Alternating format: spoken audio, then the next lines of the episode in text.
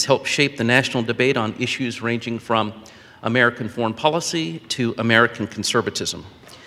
Before starting the Weekly Standard in 1995, Bill led the Project for the Republican Future, where he helped to develop the strategy that produced the 1994 Republican congressional victory.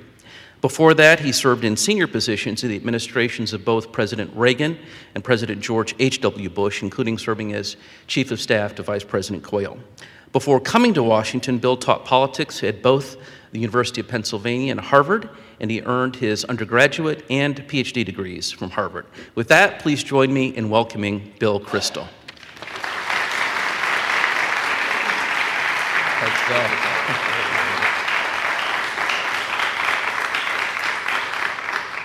Well, thank you, Clark. It's, it's great to be here. I just, I'm, if you may notice, I have a little makeup on, which is not my usual thing for speaking. And uh, not that there would be anything wrong with it. I, I, just, uh, came from CNN, so um, I didn't uh, hustle over after the show. Uh, it's a great, uh, really pleasure and honor to be here at St. John's. Uh, I've been here a few times for various occasions, as you would imagine, over the years. The most memorable time I was here, I was thinking about this last night, was I think it was February 24th, 1991, the day we launched, uh, we, I mean, the Bush administration, the first Bush administration, which I, was Vice President Quayle's chief of staff, so sort of a relatively minor player in that. But uh, the Bush administration launched the first Gulf War. The ground troops went in. The air war began in January. The ground troops went in on February 24th. And I remember the night before getting a phone call from uh, uh John Sununu, who was then chief of staff, from his assistants, uh, inviting us all, obviously it was voluntary, to come to St. John's for a service at 7 a.m. to, you know, pray for the well being of our troops and of everyone, obviously, and the minimum of uh, uh, destruction that one has, one has when one goes to war. It was a very moving. Uh, I, I came actually, was, I think it was a Sunday morning, if I'm not mistaken, a 7 a.m. service. I don't is there normally a 7 a.m. service? I suppose not, or maybe there is, or maybe there was a special one put on by the, I can't remember, but it was a very moving. I remember the president, the cabinet, White House senior staff, others there, uh, military leaders, and it was a moving occasion, and that's really for me what this church, uh, stand, you know, the most memorable thing for me about this church, and it was a memorable moment, and a tribute to President Bush that he thought of doing that, and wanted uh, people to be there to realize the gravity of what he had ordered. That war went well, as well as wars can in a way, and uh, so uh, that was, uh, I, I, remember that well. Um, Also have, I believe, our, our rabbi at Olam Tikva in Northern Virginia, or, which I attend, uh, has done some work on interfaith matters with uh, ministers from your church, so that's a, uh, a, pleasure and a good thing. I don't know, maybe you're not allowed to coordinate with people in Virginia. I don't know. It's like, I can see this is a very DC audience. You know, that's the state that's across the river there. Maybe you're not, you know, I know it's terrifying. You have to take a bridge to get there. Uh, anyway, it's good, good to be here. Uh, I'm supposed to talk, I guess, about the current political situation, which is uh, kind of daunting. Let me, uh, this is you all are a, a, knowledgeable group, so let me be reasonably brief and we can have some questions and, and comments. And um, maybe just make three points, I guess, that I think are important. Uh, and there's so many one could, so many things, aspects one could discuss.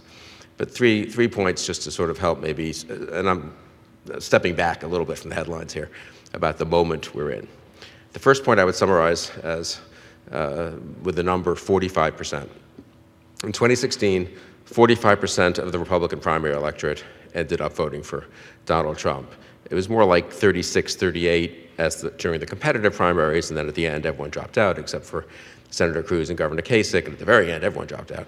And um, so Trump's number went up to 45. It is interesting that I think he's the first Republican nominee, maybe the first nominee of either party in the modern primary system who didn't end up with a majority of the primary voters, uh, the primary votes that were cast. But of course, he won in Republican uh, rules, which a lot of winner-take-all primaries early on allowed him to win with, with a plurality. So 45% of Republicans voted for Donald Trump. I'm not a big fan of the president, but leaving all that aside, just analytically, it's interesting. Uh, a total outsider, someone who had never held elective office or been a cabinet secretary or been, or been a general in the U.S. Armed Forces, every single prior president had, has been one of those. Um, someone who ran against his own party almost as much as against the Democrats, ran against Bush, McCain, Romney, against traditional Republican foreign policy, traditional Republican trade policy, um, against a lot of what a lot of the other leaders of the party thought about immigration. Again, leaving totally aside whether he's right or wrong about all these policy issues, uh, also ran in a very different tone from previous Republicans like Bush and Dole and McCain and Romney. Um, but it's very striking that he got 45% of the vote. Almost equally striking and much less commented on, because of course Trump's now president and became the nominee and then the president, is that Bernie Sanders got 45% of the vote in the Democratic primary.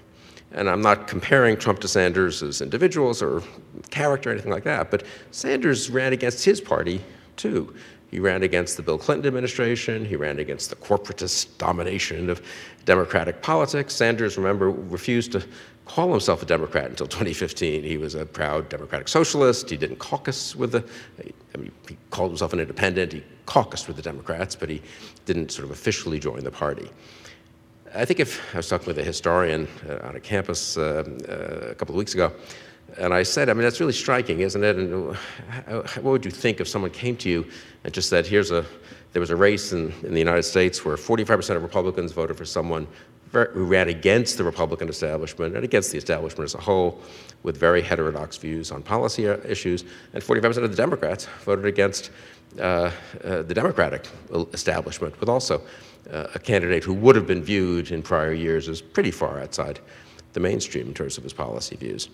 Uh, and the historian said to me, well, I, you'd normally say you're in the middle of a big depression, a real economic crisis, maybe a Vietnam War type situation, riots in the streets. That's what leads to that degree of turmoil, of, of disenchantment with the elites and the establishment, of rebellion within both parties.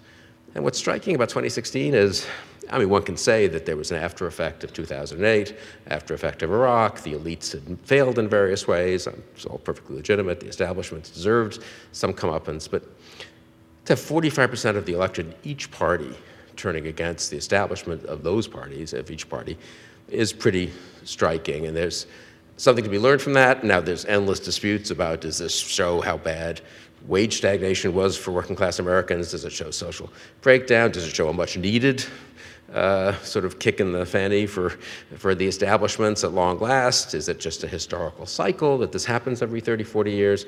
Uh, sociologists, historians, political scientists can, can argue about this. But just as a fact, it's important. I mean, I think Trump won the nomination. You know, he had a lot of particular things that helped him 16 opponents. Uh, Jeb Bush is his first primary opponent. Uh, he won the general election with some skillful demagoguery, I would say, but also uh, some luck and some assistance from various others. Um, the main thing he was assisted by, honestly, though, was when the country was in a mood for change. He was able to run first against Jeb Bush, whom I very much like and respect, but the son and brother of two of our most, more recent presidents, and then against Hillary Clinton, the wife of a recent president, and herself, someone who had been in office, obviously, for quite a long, or been prominent in public life for quite a long time, and in office for some time, um, and part of the current administration, as sec- the preceding administration as Secretary of State. The one thing I learned in 92 when I was part of that first Bush administration uh, was how hard it is to be a representative of the status quo when there's a mood for change. And 92 also, incidentally, was, was the country in such horrible shape in 92. We had won the Cold War uh, almost without firing a shot. We'd had a pretty good decade economically under Reagan and Bush. There were issues, obviously, but America was not falling apart in 1992. I think historians will look back and say that was kind of a, almost a high watermark almost of American uh, prestige in the world and power in the world, and even at home. Uh, an awful lot of good things happening and some good bipartisan achievements by President Bush, uh, the Clean Air Act, the Americans with Disabilities Act with the Democratic Congress. But when people want change, when people get disaffected, very hard to stand up against that or to run against that. That's why I always thought that Trump could win the general election. I didn't believe he'd win the primary. I thought he would be like Pat Buchanan or, or Ron Paul before him in terms of being a protest candidate from a certain part of the party that would end up getting 20% of the vote but not 40. Uh, or if you want to put it differently, like some of these businessmen who've run before, uh, Steve Forbes, Herman Cain, others, you know, who also get some votes early on because people want to change. But then Republicans always have, you know, ended up defaulting to a pretty conventional uh, for better or worse, a candidate, a governor, or a vice president, a senator. Um, so I didn't think he'd win the Republican primary. The general election, Uh, I always thought he had a chance. I remember being on TV and saying it's a one in four chance. I thought he would win. You know, he was behind in the polls. I assumed Hillary would win because she was ahead in the polls. But, you know, in a mood of change with a candidate who didn't do a very good job, maybe she couldn't have really, of explaining how she was going to change things, but she was from the in party. I always thought Trump had a bit of a chance. I remember talking about this with a lot of Hillary's people. We were on TV together and chatting, you know, off air.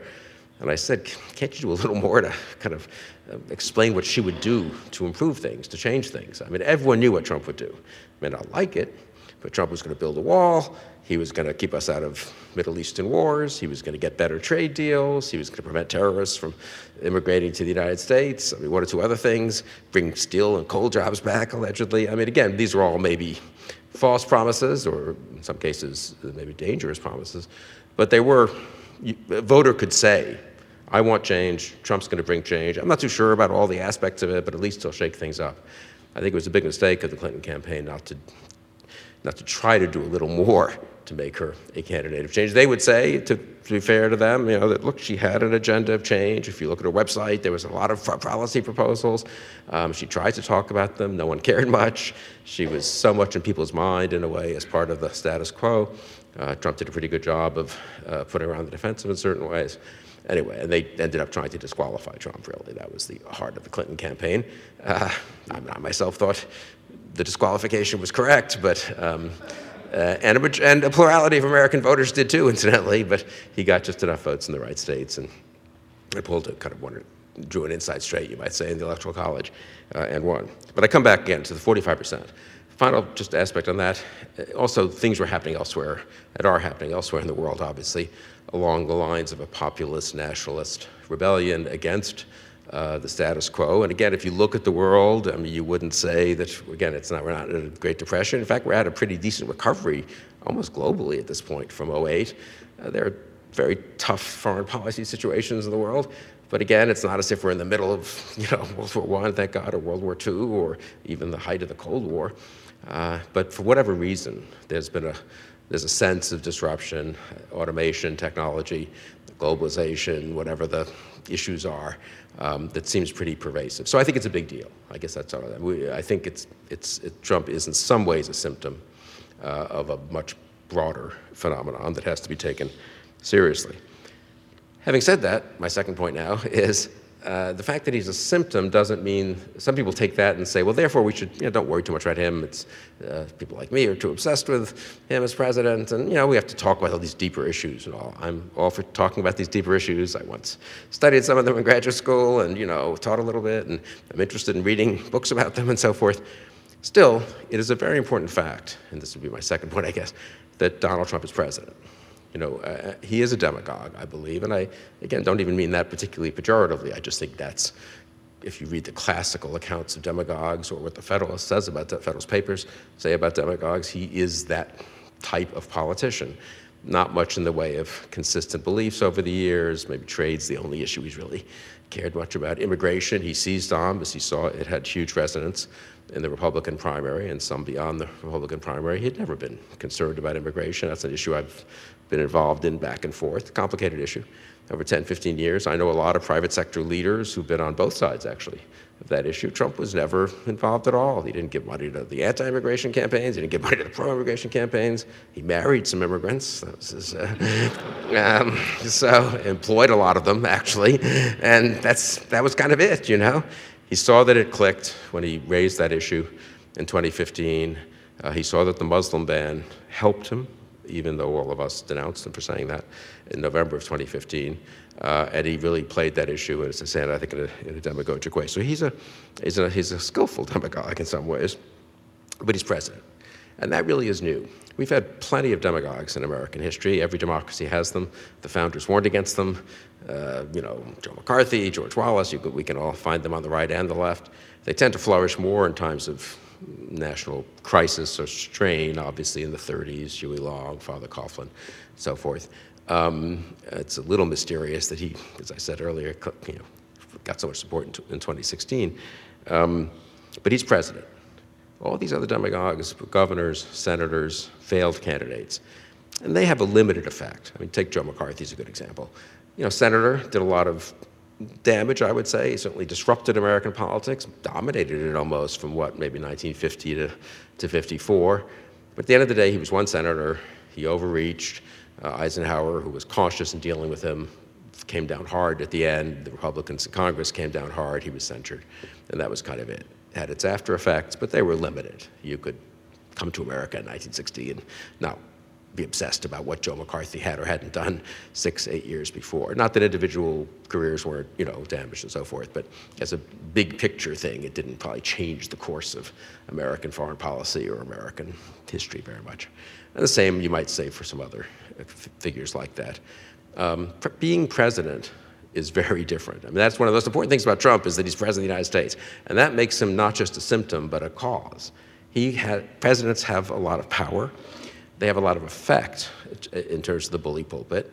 Uh, voters would say if one senator says something and another senator says something else, okay, voters aren't sure, you know, it's kind of just noise, and voters tend to discount it a little bit. If the President of the United States says over and over certain things, some chunk of voters, at least the ones in his own party, will at least at first tend to think, okay, well, that seems like that's a plausible explanation of things. And if he says them in a certain tone, pretty hard for someone like me to keep saying, you know, a veteran of the first Bush administration like Clark, you know, to, doesn't like that tone, to say, uh, well, that's not presidential. What does that mean? He's the president, you know, if he's, and if, and if he's, you know, president, and he's holding most of his support at this point, not increasing it, but holding it. And most Republicans in Congress are going along with him. They don't love him, but not distancing themselves radically from him. Pretty hard to say now. It's going to be harder to say three years from now that you know attacking your opponents in personally demeaning ways, attacking the actual agencies of the government you're running, attacking people who've served the country for 20 or 30 or 40 years in law enforcement or intelligence, uh, or attacking the whole institutions. It's pretty hard to say, well, president shouldn't behave that way. I mean, I could say it, and I hope others say it, but you know, as I say, being president matters. So I think the people who, who sort of want to go to the, you know, he's a symptom, not a cause, and don't obsess with him, I, maybe I look a little obsessive sometimes about him, but I, I, think it's really important that he not succeed, from my point of view, in changing the, the ways, the norms of presidential behavior. Um, maybe he's going to do some of that anyway, incidentally. It's, you know, uh, I think the bottom line lesson for me of the last year, at least a year and a quarter, is the institutions of America are pretty strong. Um, we can afford to have someone as president and again, I'm anti-Trump, so I'll just put it this way, but uh, people can make up their own minds, but uh, someone like Trump is president. I mean, we have separation of powers. We have an independent judiciary. We have an extremely strong bar and legal system. We have federalism. We have universities. We have churches and synagogues and mosques. We have a civil society. We have a lot of things that make limit the power of a president and his ability to do certain things. Um, so I'm pretty bullish. I, I, think the founders have been vindicated in some ways. I mean, they, they set up this system and they were very concerned about uh, the, as they said, uh, Federalist uh, 51, I think, is enlightened statesmen will not always be at the helm. Um, and therefore, you need to sort of have precautions and checks uh, and a system that, that limits uh, uh, non unenlightened statesmen from doing what they're doing. Um, the one institution that I think has failed the most probably for me is Congress, which hasn't really stepped up to the plate at a time when there's not much presidential leadership. And within Congress, I've got to say, the Republican Party, which in my view has been much too complacent with uh, this president. The institutions have been strong. The damage that's done to democratic norms and sort of behavior is harder to tell how much that lasts. You know, it could be that we snap back, as it were, we reject it, we think it's, uh, it was unseemly, it becomes a parenthesis in American history. Uh, could be it becomes an inflection point. And other politicians learn lessons from this, and junior politicians in both parties, incidentally, decide that, well, this is the way you succeed. And again, you don't see it quite yet because we're only a year in, but two years, four years, what if it becomes six or eight? Or what if someone like Trump, you know, becomes uh, succeeds in the other party, you, you could imagine a real change, I think, in the character of American politics. American politics is sometimes boring. We don't always have the best people, obviously, in the highest offices. But there's something to be said if you compare it with the rest of the world for the fact that we have expected a certain degree of dignity and propriety from our presidents. There have been slip ups, obviously. But, you know, really in public, I think the standard's been pretty high and sort of held to pretty well, and from most senior officials in the, in the executive branch, and for that matter, in, in Congress. And you, this, you know, it's one of those things that's not you take for granted, and it's not that exciting. As I say, it's almost sometimes a little boring, and you'd like a little more uh, pizzazz in your politics until you go look abroad and see what it means not to have a politics that's conducted like this. It's almost the definition, really, of American exceptionalism. If you look at the political scientists who've written about it, we don't have the kind of politics other countries have or haven't. The, the fevered politics, the extreme politics. We never had really a communist party here. We never had a fascist party here. That were, we had little indications of those things. But that was in the 30s when the whole term American exceptionalism was brought up by social scientists, brought across from Germany, I think it was, to here. That's kind of what it meant, actually, before it became a political slogan. It was really a social science term. Why does America not have what Europe had, communists and fascists fighting in the streets? And there were many, many explanations, and Tocqueville, and people studied sociology, culture, uh, economics, for why this big country settled the West, people were all, whatever. I mean, but it, it was a real thing, and it is a real thing, incidentally, and something we can be proud of. Uh, and I worry about those of us who are, I think, anti-Trump. That's the thing we worry about the most. That at least one of the two major parties, one of the two major uh, movements in American politics, conservatism, one of the two major parties, the Republican Party, becomes a let's call it European-style party, and that that would not be good, in my opinion, for the country. Anyway, and all of that is possible, I think, because he's president and presidents have more of an effect than senators, governors, mayors, you know, people on talk radio just by themselves. Uh, third point, final point, um, of the different things that I would sort of emphasize in terms of thinking about the next uh, three years and the current moment. So I think it, domestically, I'd be pretty. I suspect mm, the country will change, won't change radically. Uh, when I, what I worry about more is the international system. I think we, I think we tend to overestimate or underestimate how fragile it is.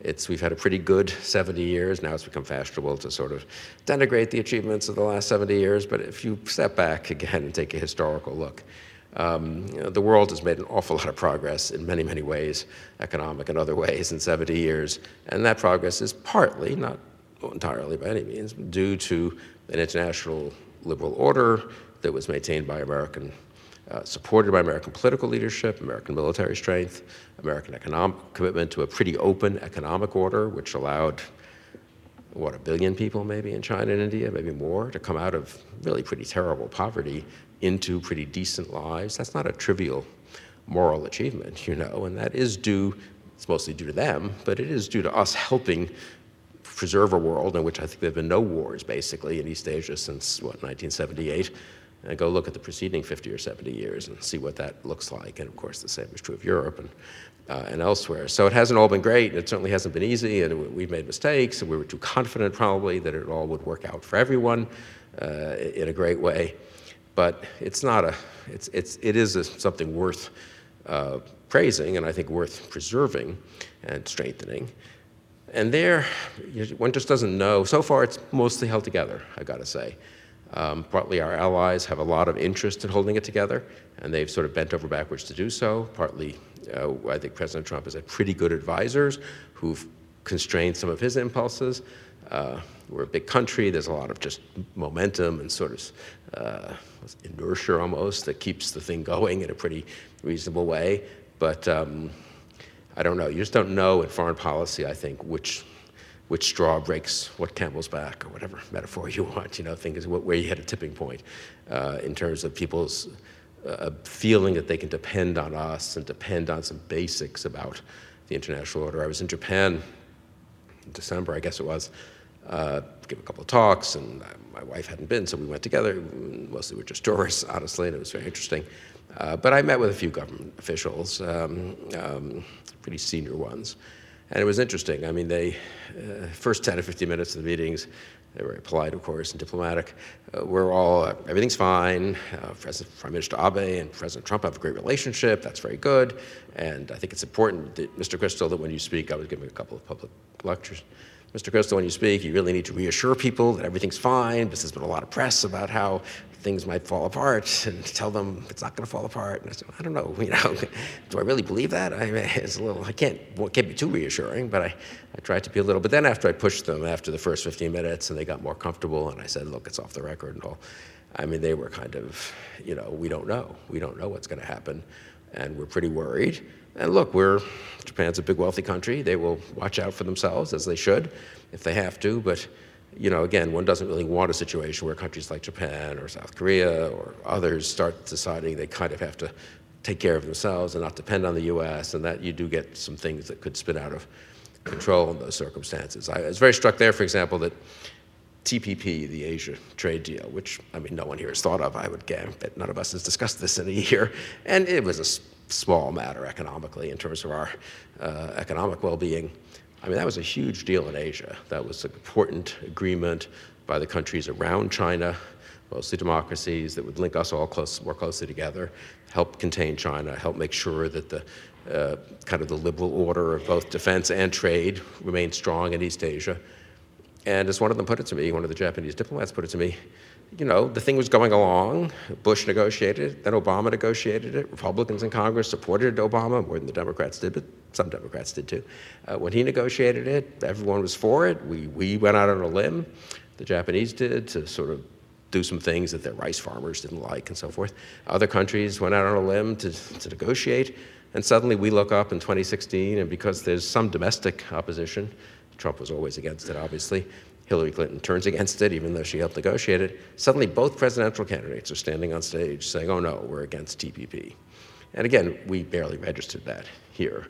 But over there, that was like, as the guy said to me when he was being a little less diplomatic later in the meeting, I mean, that, that's not serious. You know, you can't be, you're not a serious country if you just turn away from something that administrations of both parties have negotiated for a decade. And other countries have staked their governments have staked their prestige on and so forth. And it's a little thing. We're surviving. TPP, they've sort of gone ahead with it without us, which of course is a mixed blessing.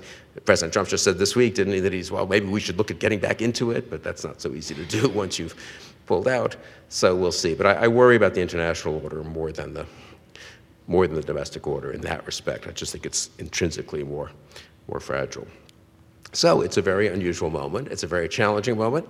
Uh, I don't want to minimize the, either the challenges or the risks. I remain confident. This is a great country. We'll make it through. This is the, uh, this is the anniversary. I was thinking about this also of Lincoln's uh, death. I guess his assassination was yesterday, the, the 14th. Today is the 15th when he, he dies early in the morning of the, of the 15th. And obviously, we made it through the Civil War. We made it through things after that, uh, major world wars. We can make it through this. But I, I think it's a mistake. I'm, I'm, confident in our strength as a country and, as, and in the strength of our institutions, but I think it's also a mistake to minimize the real challenges we, we have ahead over the next few weeks, months, and, uh, and years. Why don't I stop there and uh, we have time for questions, comments, uh, objections?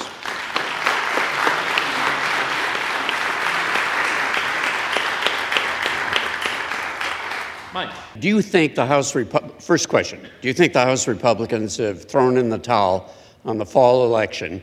And the second question is, what's your assessment of the state of the Democratic Party today? We can, we can stay for a couple of hours, right? There's no problem here. You, know, you don't need to have an 11 o'clock service. Um, the, uh, so the first, I mean, Paul Ryan's resignation was a pretty uh, striking, I don't think it was that much of a surprise, but a striking announcement this week. And I think the fact that he announced it now rather than, let's say, running for reelection, and then if they lost the House, stepping down to Speaker, which there's some precedent for that sort of thing, um, uh, is people have taken that to mean they're throwing in the towel on the House, which doesn't help their chances in House races because it means fundraisers and so forth. We'll look at the Senate. I think the odds are Democrats win the House, but I also uh, as we've seen in the last couple of years, the odds don't always play out and things can change. So I'm very cautious in making any prediction these days. Um, I saw an interesting. Someone did a very straightforward, so it's always useful in a way in politics, you get too much in the weeds. You know? Uh, if Democrats outperform their 2016 numbers by 8%, which is kind of what the polls suggest now, Democratic generic ballots, sort of plus 8 or so, uh, Democrats would win the House. They'd probably pick up 30, 35, uh, maybe even 40 House seats. Interestingly, because the map in the Senate is so skewed this year, uh, there's so many Republican states and strong Trump states, Republicans would win Senate seats, actually. So if you just assume a kind of nationalized election with a Trump Hillary type of race, but with the Hillary, the Democrats doing better than Hillary did, they still, you know, Trump won Missouri by 19 points, Trump won Indiana by, I don't know, double digits, North Dakota by God knows 30 or something. I mean, those are Democratic senators have a bit of a, uh, if it's a nationalized election, ironically, it, it helps Democrats in the House, maybe hurts them a little bit in the Senate. So you could end up with, with that scenario, um, possibly. The Ryan thing is just amazing. I mean, I'm a longtime friend of Paul since he was here as a staffer back in the early mid 90s. Um, you know, six years ago, think of it this way. Yeah, it's almost well, just almost six years ago, summer of, 19, of 2012, Paul Ryan is selected by Mitt Romney as his VP, having in the preceding two or three years, in a very impressive way, and I would say, as a Republican, I mean, very, very constructive way, brought the House Republicans on board a pretty tough sell politically in terms of reforming Medicare, curbing entitlement growth, being serious about the deficit and the debt uh, and so forth. I mean, that was going to be the Ryan looked like the future of the Republican Party. Romney's picking him in a way was a signal of that. And of course, if he had won, would have been the vice president in line, and so forth. Um, so that was six years ago. Ryan was the ascendant figure in the Republican Party. Six years later, he's resigning, and Donald Trump is president. It's a pretty astonishing arc in a short period of time.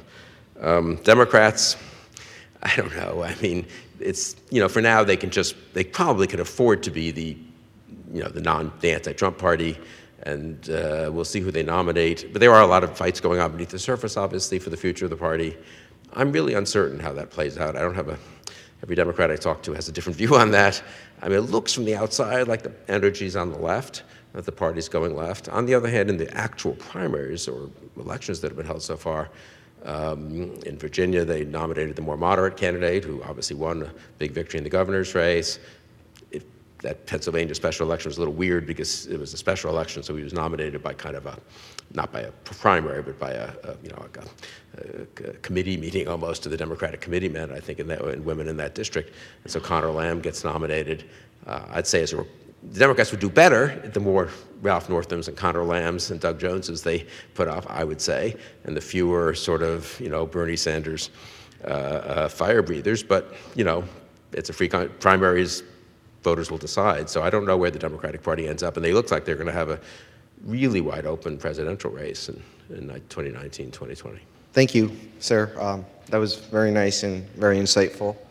Um, I do have uh, a question to a specific portion of your speech where you mentioned 45% of both sides of the aisle um, voted for anti establishment candidates.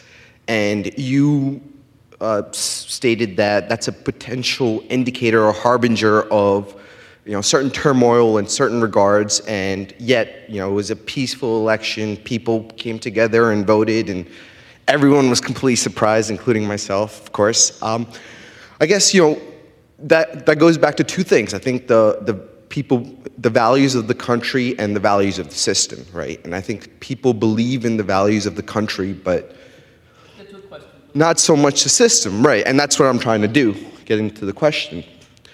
What are what is Congress doing to change the system? What is Congress doing to enable my generation opportunity? Right? And that's the question that needs to be asked. Not, not are we looking to further peace and prosperity. Peace and prosperity has been there, right? Okay. Thank you. Yeah, I mean, I, I was uh, I was on a panel the, uh, last week with Bill Galston, who served in the Clinton White House, who had a good formulation of that. We were talking about, uh, I guess it was on the anniversary of Martin Luther King's assassination, uh, a week or two weeks ago, I guess now, and um, he had a good, and we're comparing the country to 1968. And in some ways, the turmoil seems much less great and much less threatening than, I, mean, I was in high school then, I guess, but I remember it some, and you read about it in history books. And, and Bill had a good formulation. The country seems to be in better shape or less socially, for all the divisions we have, for all the red America, blue America, for all that stuff. I mean, you don't go around the country, it doesn't feel like 68 felt. Uh, he was, he's a little bit older than I am, so he really remembers that. Um, the country's in probably better shape than it was in 68, but the political system may be in worse shape. And I think that's an interesting, I'm not sure that's right, but it's an interesting formulation. It does seem that Congress in particular is broken, hyper-partisan, can't pass budgets, can't pass, pass legislation.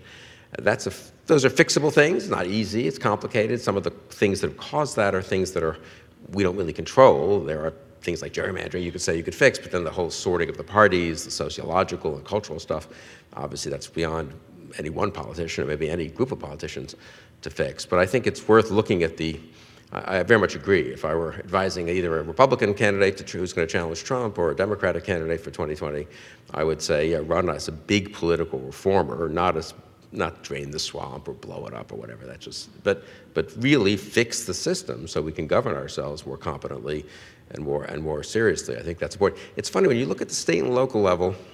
I wouldn't say one has the sense that everything is falling apart, right? I mean, I travel around a fair amount, and many of you do. You go to cities, they have mayors, they seem to be, you know, they're not wildly divided, many of them.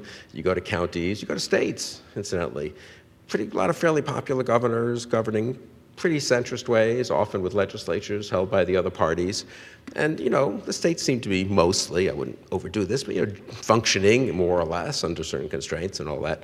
It does seem like Washington in particular, and I would say Congress in particular, uh, is broken. I kind of agree with that.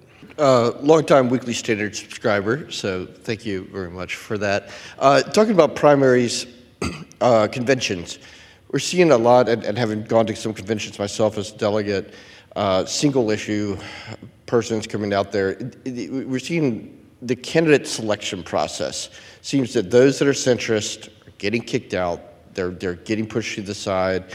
And do we need to look at new ideas on candidate selection and how we involve the average voter to get people up into power that can work better together?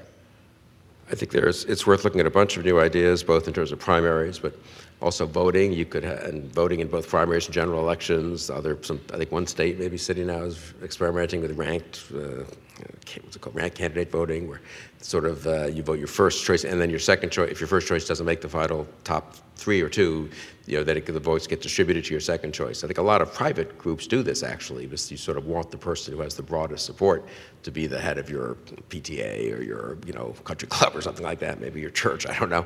Um, but in politics, we tend to have a very much of a first past the post sort of binary system. Sometimes we have a runoff. But you could argue that some of those kinds of reforms might help. The truth is, in the primaries, though, I mean, moderate voters just have to get out to vote. I mean, what the problem is, a problem, but the fact is that the more intense people on both sides vote, they tend to belong to organizations that are good at reminding them to vote. The NRA, which is, I'm just guessing, may not be that wildly popular in this room, the NRA is powerful not because of the money, really. That's a lot of other groups give a lot of money, and a lot of people give more money. It's because they have a five million members who really believe in that the NRA speaks for them. And the NRA is extremely good at communicating with those people and saying, here's who we're supporting in this primary. And in a small turnout primary, you know, 2,000, 4,000 people saying, well, I don't really know much about these two candidates. They look kind of similar on tax policy and on this and that. But this one is the NRA endorsed one, really makes a difference in a Republican primary in large parts of the country. And the same is true on the Democratic side in terms of teachers' unions, uh, Emily's List, Planned Parenthood, and other groups. And there's no reason intrinsically why more moderate, less special interest groups can't also target primary voters. We now all, in a way, have the technology to do this, you might say. Um, you know, they can spend money just like the, the other groups can, but uh, they tend not to. So you do get a kind of skewed primary vote, which then, by the time the moderates look up, or some of the independents who aren't registered in either party, um, in states that have party registration, look up in the general election, well, that's kind of, they're, given a, they're giving a choice of A and B, and it didn't occur to them they should have voted for C or D in the primary if they wanted a broader choice. I do think the system, people are now more aware of the problem. I think that will help fix it a little bit. And I do think at the national level, incidentally, if the, I'd say if Trump were to stag, Trump will be challenged in the Republican primary, if he were to stagger to a sort of renomination but were weak, and the Democrats went left, let's just say with Sanders, I think you really could have a situation, this obviously hasn't happened in America for an awful long time, where an independent candidate could be competitive. You really could have a breakup of the two-party system. I also think that modern technology and other things contributes to this. So I'm very much agnostic or open-minded, I guess. Uh, I shouldn't say agnostic in this place. Uh, very much open-minded. Uh, maybe I sh- maybe I should, depending on how progressive a place we are. I don't even want to go there. You know, I, am very much open-minded about um, you know, kind of where the political system is two or four or six years from now. I think the chances of pretty big changes are greater than they have been just because of what we saw in 2016. And, and also in 2000, I think of it this way, I'll just quickly say, from about 1980 really to 2008, we had pretty, for all the drama, and it was exciting, and most of us, you know, were adults all that time, right? And uh, it, it was pretty predictable. I mean, both each party more or less nominated the next in line, uh, senior senators, vice presidents, you know, figures major figures in the party. Uh, they ran against each other, you know, and, and, and fairly predictable, honestly, presidential campaigns. If the economy was decent, the incumbent won. If it wasn't, he might be challenged. 2008, I think Obama defeating Clinton in the primary was a bit of a harbinger of things were changing. You know, a fourth the man who'd been in the Senate for four years, very impressive candidate, obviously. And then obviously 2016 was sort of that on the other side in, in spades. And so I do, I, I think lots of things we've taken for granted about how our political system works and what's likely to happen, those could go out the window. Yeah. I mean, Washington is a monopartisan uh, city, and what effect does that have on our on our politics. I mean, I think an awful lot of people in government, on the other hand, live in Maryland or Virginia, honestly, and uh, Virginia is a pretty bipartisan, I mean, pretty closely divided state. Um, and a lot of the partisan, I mean, Washington is a, uh, has been a majority, I think still close to majority African Americans, the city and African Americans for various historical reasons have been overwhelmingly Democratic. I don't think that has that much to do with it being the nation's capital. It's true in a million other, in many other big cities, and uh, you know, in this area and elsewhere, right? So voting patterns aren't that different in Baltimore, let's say. So I, am not sure how much of an effect it has. I would say actually, uh, I mean, I'm cognizant of the fact that they're you know, generally it's sort of a liberal city, I guess you'd say. The conventional wisdom, the establishment's mostly liberal. But I would say, so I grew up in New York, first of all, on the west side of New York. So of course, Washington looks incredibly fair and balanced to me, uh, and normal compared to New York City in my day. I went to Harvard. In uh, my first election I voted in was in 72. They did a poll of the student body uh, that year, Harvard Crimson, I think in October. 91% uh, of Harvard students were for George McGovern. 5.5% were for Eldridge Cleaver, the Black Panther candidate. and 2% were for Richard Nixon. So for me, this is, you know, totally this is really great here, you know. But I would say honestly, and I don't know what you all have found on this. Uh, so our kids, we moved to Washington in '85. Our when the kids were kids were either very little or not born. Um, we went. They we lived in Northern Virginia, and they went to Fairfax County public schools, and we lived, you know, in McLean and all that, Arlington and McLean. I would say the experience they had growing up was not monopartisan. I think one of the great things about Washington, I always say this to friends from New York who think Washington is a parochial city. New York is much more parochial than Washington in its political views. The one thing about Washington is administrations turn over. Congress has a lot of members of both parties. There are people, lobbyists, who lobby members of both parties. There are lawyers who work with members of both parties. So actually, I, our kids found this growing up. They had friends who parents were, you know, father or mother was a, a, Republican member of Congress or a Democratic member of Congress or a former official in the Commerce Department under uh, Jimmy Carter or a former official in the State Department under George H.W. Bush. And actually, they had a pretty you know, in that respect, had more of a sense of what the country, country is like. An awful lot of Washington, after if you take Washington in the broad sense of Maryland and Virginia, are people who came to, like me, who came to Washington from elsewhere to work in government or different administrations, and even government. Obviously, federal bureaucrats tend to be a little bit on the liberal side, but there are a heck of a lot of military and law enforcement, intelligence agency types who are not so uh, predominantly liberal. So I, I found Jews, I'm Jewish, are very liberal, but actually, Olam Tikva, the conservative synagogue, conservative little c, uh, synagogue in Northern Virginia, is much less politically, I mean, it tries to stay out of politics mostly, but it's much less knee-jerk liberal, I would say, than synagogues I went to as a kid in New York or synagogues I went to when I lived in Boston or Philadelphia. And that's partly because, you know, everyone has some neighbor who was not where they are politically. Um, a little more in Northern Virginia than in Northwest DC, I will, I will acknowledge. I will acknowledge that.